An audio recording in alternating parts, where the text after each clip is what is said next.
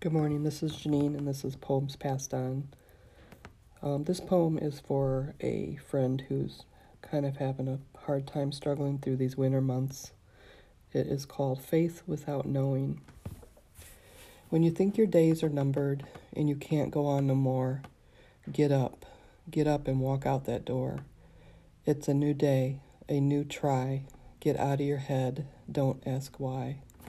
When you're having a hard time and you don't understand because this life is not what you had planned, get up. You've got to try again. Forget the past where we've been.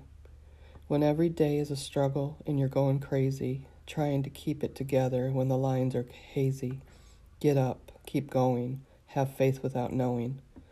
Dive into the Word, ask, and He'll walk with you through every moment, through every change.